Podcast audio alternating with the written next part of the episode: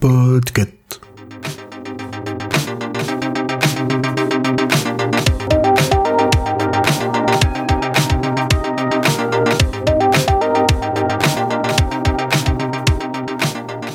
Salut mes petits enquêteurs en herbe Ici Corée et aujourd'hui je vais vous parler d'une série qui évoque pour moi les soirées de mon enfance au coin du poêle ou dans le canapé sous une couverture. Pour toute une génération, je pense que cette série fleure bon la nostalgie.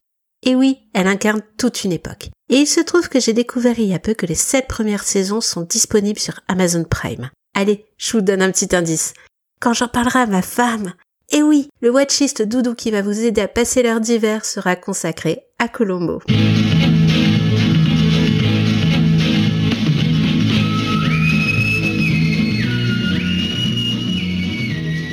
Colombo est une série policière créée par Richard Davidson et William Link.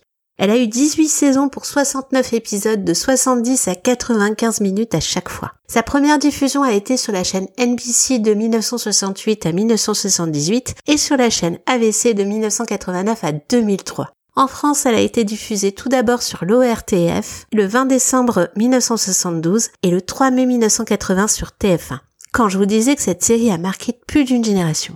Mais Colombo, qu'est-ce que c'est? C'est l'ensemble des enquêtes d'un inspecteur de police américain appelé Colombo. Et si vous vous demandez quel est son prénom, eh bien, il a dit une fois qu'il s'appelait inspecteur, ce qui est son grade dans la brigade criminelle de Los Angeles. Son rôle est incarné par Peter Falk tout le long de la série. Autant vous dire que cet acteur a réellement marqué notre imaginaire. Colombo paraît être un inspecteur un peu simplé, très gentil, qui sympathise avec tout le monde. Il a toujours le même costume et je crois bien que je l'ai toujours vu avec son grand impair. Quand je me souviens de ce personnage de cet acteur, puisque maintenant on peut dire que l'acteur et le personnage ont fusionné, c'est qu'il a les yeux qui sourient. C'est ce qui me marque à chaque fois. Et il est tout gentil. Et à chaque fois je me disais qu'il ne résolverait jamais l'enquête. Mais en fait si. Et pourquoi on se dit toujours que jamais il ne résolverait cette enquête?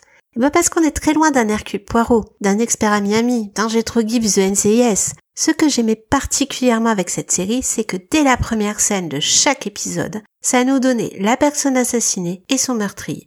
Et oui, le suspense ici n'était pas du tout de savoir qui allait se faire arrêter, mais comment Colombo allait résoudre l'enquête.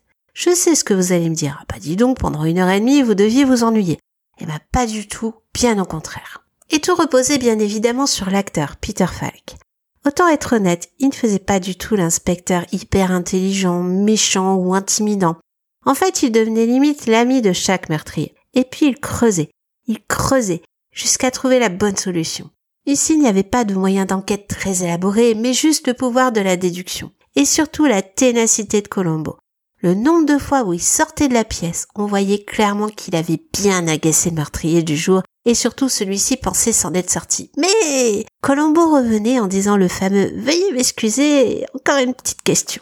Et je peux vous dire que ce moment-là, on l'attendait à chaque épisode. Je dois vous avouer une chose. J'adorais aussi Colombo parce que physiquement il ressemblait beaucoup à mon grand-père. Et dans ma tête de petite fille, j'imaginais que mon grand-père avait une autre vie de télévision. Et quand j'en parlais, il riait et il me disait que oui, peut-être que c'était pour cela qu'il devinait toutes mes bêtises. C'est faux, hein. Mon grand-père en faisait des pires quand il était jeune. Je crois que pour ceux qui regardent encore Colombo de temps en temps, ce qui nous plaît quand on regarde cette série, c'est qu'elle est vraiment familiale. C'est une série qui fait appel à notre esprit de déduction. On a l'impression de partager le quotidien de cet inspecteur. Et pourtant on ne connaît même pas son nom, on ne voit jamais sa femme, et pourtant on en entend parler à tous les épisodes. Je crois même qu'il avait un chien. Et il était près de ses sous parce qu'il gagnait pas beaucoup. C'était l'américain moyen qui vivait des choses comme nous et qui avait un quotidien comme le nôtre. Et ce qui est top de chez Top avec une série, c'est qu'elle est calme et posée. On pouvait discuter en même temps, faire d'autres petites choses comme terminer ses devoirs par exemple. Mais on passait aussi des bons moments ensemble. Et je dis sans aucune honte. Il m'arrive encore parfois quand j'ai besoin de repos, de réconfort ou juste que j'ai besoin de compagnie, de lancer un épisode au hasard. Et voilà. J'espère que je vous aurai donné envie de regarder Colombo. N'oubliez pas l'information la plus importante, à part de regarder cette série bien entendu, c'est que ce programme vous est présenté par Watchlist du label Podcut. Ce label, ça pourrait être un peu votre seconde maison si vous le désirez, en vous inscrivant en Discord par exemple. Nous pourrions discuter de séries que nous n'avons pas le temps de regarder et elles sont légion. Vous pouvez aussi nous aider financièrement à partir d'un euro en souscrivant au Patreon où vous aurez accès à des articles exclusifs et où les membres du label vous concoctent une petite playlist chaque mois. Tous les liens sont bien sûr dans les notes de cet épisode. Et si vous souhaitez nous aider sans pour autant vous investir autant, vous pouvez toujours noter notre podcast, partager et commenter sur les réseaux, ce qui augmentera notre visibilité. Vous pourrez enfin découvrir et faire découvrir les autres podcasts du label. Les miens en ce moment sont Gayon B, Agatha Christie, Dr. Watt et bien entendu Watchlist. Des bisous tout le monde et à bientôt